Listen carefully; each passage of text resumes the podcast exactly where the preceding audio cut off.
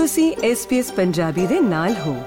ਹੋਰ ਜਾਣਕਾਰੀਆਂ ਪ੍ਰਾਪਤ ਕਰੋ svs.com.au/punjabi ਉਤੇ।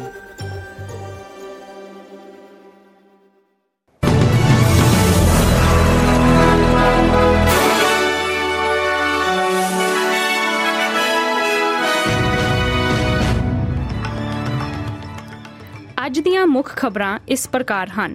ਵਿਕਟੋਰੀਆ ਦੇ ਵਿੱਚ ਲਗਾਤਾਰ ਭਿਆਨਕ ਮੌਸਮ ਕਾਰਨ ਉੱਥੋਂ ਦੇ ਲੋਕਾਂ ਨੂੰ ਹੜ੍ਹਾਂ ਤੋਂ ਸੁਚੇਤ ਕਰ ਦਿੱਤਾ ਗਿਆ ਹੈ। ਵਿਕਟੋਰੀਆ ਦੇ ਹੰਗਾਮੀ ਕਾਮਿਆਂ ਦਾ ਕਹਿਣਾ ਹੈ ਕਿ ਸਵੇਰ ਦੇ 6 ਵਜੇ ਤੱਕ ਪਿਛਲੇ 24 ਘੰਟਿਆਂ ਵਿੱਚ 26 ਹੜ੍ਹ ਵਿੱਚ ਫਸੇ ਲੋਕਾਂ ਦੀਆਂ ਕਾਲਸ ਦਾ ਜਵਾਬ ਦੇ ਰਹੇ ਹਨ। ਸਾਊਥ ਆਸਟ੍ਰੇਲੀਆ ਦੇ ਕੂਬਰ ਪੈਡੀ ਹਸਪੀਟਲ ਵਿੱਚ ਵੀਕਐਂਡ ਉੱਪਰ ਹੋਈ ਭਾਰੀ ਤੂਫਾਨ ਤੋਂ ਬਾਅਦ ਬਿਜਲੀ ਚਲੀ ਗਈ।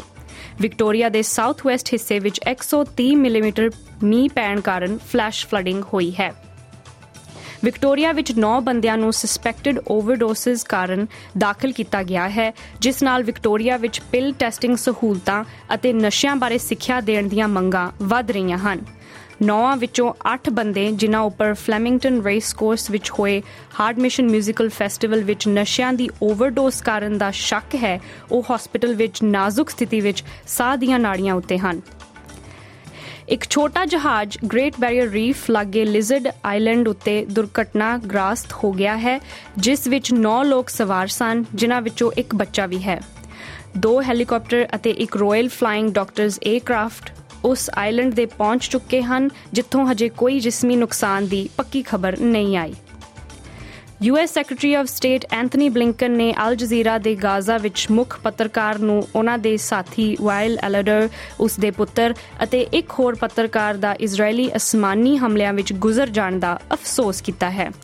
ਦੱਖਣੀ ਗਾਜ਼ਾ ਦੇ ਸ਼ਹਿਰ ਰਾਫਾ ਨੇੜੇ ਇੱਕ ਇਜ਼ਰਾਈਲੀ ਅਸਮਾਨੀ ਹਮਲੇ ਨਾਲ ਦੋਵੇਂ ਫ੍ਰੀਲੈਂਸ ਪੱਤਰਕਾਰਾਂ ਦੀ ਮੌਤ ਹੋਈ। ਪੰਜਾਬ ਤੇ ਹਰਿਆਣਾ 'ਚ ਕੜਾਕੇ ਦੀ ਠੰਡ ਕਾਰਨ ਜਨ ਜੀਵਨ ਹੋਏ ਪ੍ਰਭਾਵਿਤ। ਪੰਜਾਬ, ਹਰਿਆਣਾ ਅਤੇ ਚੰਡੀਗੜ੍ਹ ਸਣੇ ਉੱਤਰੀ ਭਾਰਤ ਵਿੱਚ ਪਿਛਲੇ ਕਈ ਦਿਨਾਂ ਤੋਂ ਪੈ ਰਹੀ ਸੰਘਣੀ ਧੁੰਦ ਤੇ ਕੜਾਕੇ ਦੀ ਠੰਡ ਦਾ ਕਹਿਰ ਲੰਗੇ 2-3 ਦਿਨ ਜਾਰੀ ਰਿਹਾ ਹੈ। ਕਣੀ ਧੁੰਦ ਕਰਕੇ ਜਿੱਥੇ ਦਿਸਣ ਹੱਦ ਘਟ ਗਈ, ਉੱਥੇ ਹੀ ਸੀਤ ਲਹਿਰ ਨੇ ਜਨ ਜੀਵਨ ਪ੍ਰਭਾਵਿਤ ਕਰ ਦਿੱਤਾ। ਇਸ ਦੇ ਨਾਲ ਹੀ ਪੰਜਾਬ ਦਾ ਗੁਰਦਾਸਪੁਰ ਤੇ ਹਰਿਆਣੇ ਦਾ ਭਿਵਾਨੀ ਸ਼ਹਿਰ ਸਭ ਤੋਂ ਠੰਡਾ ਰਿਹਾ।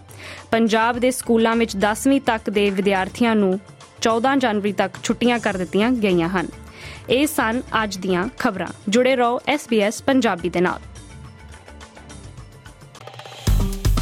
ਫੇਸਬੁੱਕ ਉਤੇ SBS ਪੰਜਾਬੀ ਨੂੰ ਲਾਈਕ ਕਰੋ ਸਾਂਝਾ ਕਰੋ ਅਤੇ ਆਪਣੇ ਵਿਚਾਰ ਵੀ ਪ੍ਰਗਟਾਓ।